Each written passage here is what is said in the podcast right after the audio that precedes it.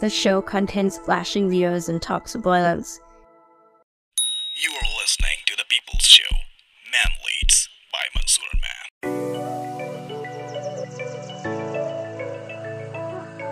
Assalamu alaikum wa rahmatullahi wa barakatuh. Welcome to the Man Leads. What is the color of your Bugatti? یہ وہ سوال ہے جو کہ ٹوئنٹی ٹوئنٹی ٹو میں میں بہت دفعہ سن چکا ہوں، اور مجھے امید ہے کہ آپ نے بھی یہ سوال کسی یوٹیوب شارٹ، انسٹاگرام ریل یا ٹک ٹاک ویڈیو میں ضرور سنا ہوگا۔ اگر نہیں سنا ہے تو کوئی بات نہیں، مگر اگر سن رکھا ہے تو آپ جانتے ہوں گے کہ آج ہم بات کرنے والے ہیں ٹاپ جی کی۔ جی ہاں، آج ہم بات کریں گے انٹرنیٹ کی دنیا کے سب سے بڑے گینگسٹر اینڈریو ٹیٹ کے بارے میں۔ یہ وہی اینڈریو ٹیٹ ہیں جن کے بارے میں ایک جاہل مسلمان عورت نے کہا تھا کہ اگر یہ اسلام قبول کرتے ہیں تو میں اسلام سے خارج ہو جاؤں گی، اور اس کا جواب بھی میں اللہ کو جا کے دے سکتی ہوں۔ مجھے ایگزیکٹ لائنز تو نہیں پتا، مگر یہ لائنز کس کانٹیکسٹ میں کی تھی وہ سن کے میں اندازہ لگا سکتا ہوں کہ کتنی بڑی جاہل عورت ہے وہ۔ ایسا کہنے کی اکلوتی وجہ مجھے تو یہ نظر آتی ہے کہ یہ فیمنسٹ کے خلاف ہے، ایک اینٹی فیمنسٹ پرسنالٹی ہے ان کی، تو یہی وجہ ہوگی جس کے لیے وہ صاحبہ اپنا دین چھوڑنے کے لیے تیار ہے۔ مگر اب آپ اینڈریو ٹیٹ کی پرسنالٹی کے بارے میں جان کے خود جج کریں کہ کیا سچ مچ ان کی پرسنالٹی اتنی بری ہے کہ لوگ ان کے بارے میں اتنے نیگیٹو تھاٹس رکھتے ہیں۔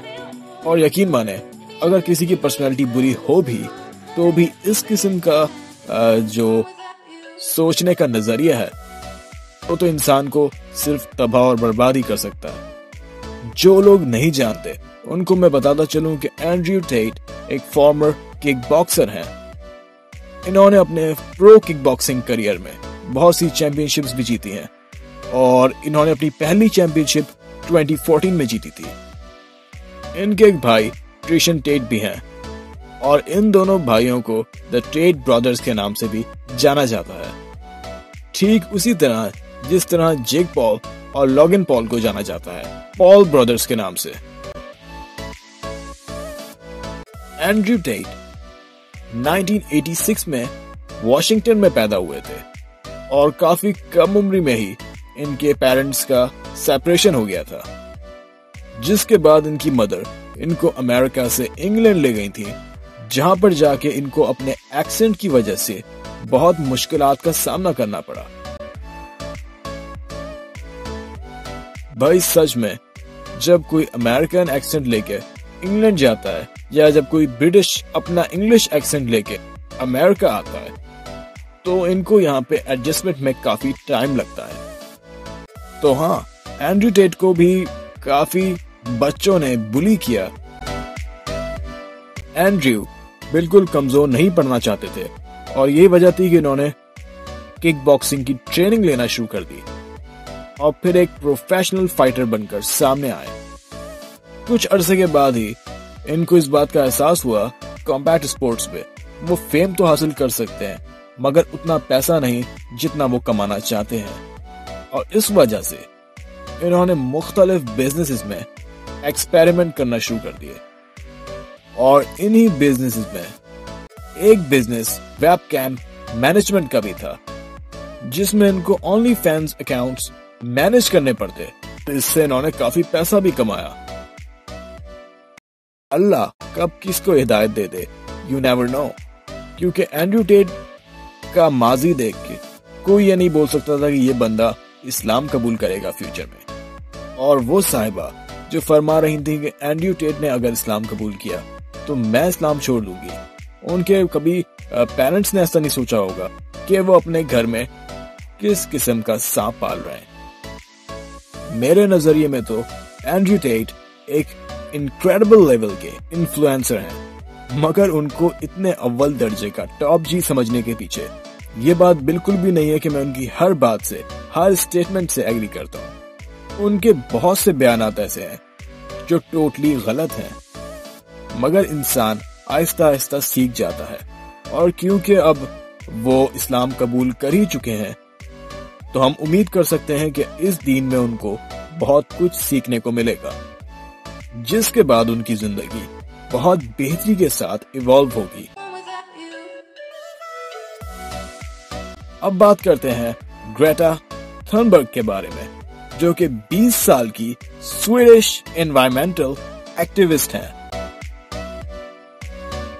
اب مجھے ڈیپلی اس بات کی نالج نہیں ہے کہ ٹیٹ اور تھنبرگ میں یہ جو کنورزیشن اور آپس میں جملوں کا تبادلہ ایگزیکٹ کب سے شروع ہوا، مگر میں اتنا ضرور جانتا ہوں کہ اینڈریو ٹیٹ کو اپنے سے اتنی کم عمر بچی کے ساتھ کسی بھی قسم کا کوئی پنگا نہیں لینا چاہیے تھا، کیونکہ وہ کہتے ہیں نا کہ اپنی عزت اپنے ہاتھ ہوتی ہے، اور اینڈریو ٹیٹ نے تو اپنی عزت کافی محنت سے بنائی ہے، کافی ہارڈ ٹائمز دیکھ کے وہ یہاں پہنچے ہیں، اور اپنی زندگی کے اس مقام پہ آنے کے بعد وہ ایک بچے سے الجھ پڑیں گے، یہ بات کافی عجیب لگتی ہے۔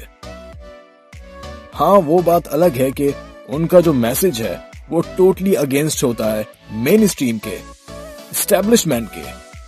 ان کی کوشش ہوتی ہے کہ وہ زیادہ سے زیادہ مردوں کو ان کی پرسنل ریسپانسبلٹیز کے بارے میں بتا سکیں، ان کو موٹیویٹ کر سکیں، ان کو اسپیشل ہونے کا احساس دلا سکیں، مگر ہمیشہ اس بات کا دھیان رکھنا چاہیے کہ آپ جتنی اونچائی پہ جا رہے ہیں، پھر آپ کو اپنے آپ کو ان سچویشنز کے لیے بھی پریپیئر کرنا ہوگا جو کہ آپ کے اطراف میں بن سکتی ہیں۔ اس بات پر یقین کرنا تھوڑا مشکل ہے کہ ان کے جو پیزا باکس تھے، سچ میں ان کی وجہ سے وہ سوات فورسز ان تک پہنچی۔ گرفتاری کی جو تیاری تھی یہ بہت عرصہ پہلے سے ہو رہی تھی، اور گریٹا کا وہ جو ریپلائی تھا وہ صرف ایک بہانہ تھا۔ پہلے بھی ان کی گرفتاری ہوئی تھی، جس میں کافی کیش، ان کے سپر کمپیوٹرز، آئی پیڈز، اور ان کے according four hundred thousand dollars سویٹ آفیسرز نے اپنے قبضے میں لے لیا تھا۔ ان کی اس گرفتاری کے بعد بہت سے بڑے بڑے سیلیبریٹیز، جس میں Cardi B, Zendaya, Ethan Klein اور گریٹا تھنبرگ شامل ہیں، مذاق اڑاتے ہوئے بھی نظر آئے اینڈریو کا۔ مگر وہیں دوسری طرف دوین دی راک جانسن نے ایک ٹویٹ کیا کہ free speech is definitely being taken away. ان کے اس ٹویٹ سے تو یہ سمجھ میں آتا ہے کہ وہ کافی زیادہ انسپائرڈ ہیں اینڈریو سے۔ اب یہ جو گرفتاری ہوئی ہے، اس پہ جو ایلیگیشنز لگائے گئے ہیں اینڈریو پہ، وہ ریپ اور ہیومن ٹریفکنگ کے ہیں، جو کہ کافی سنگین الزامات ہیں۔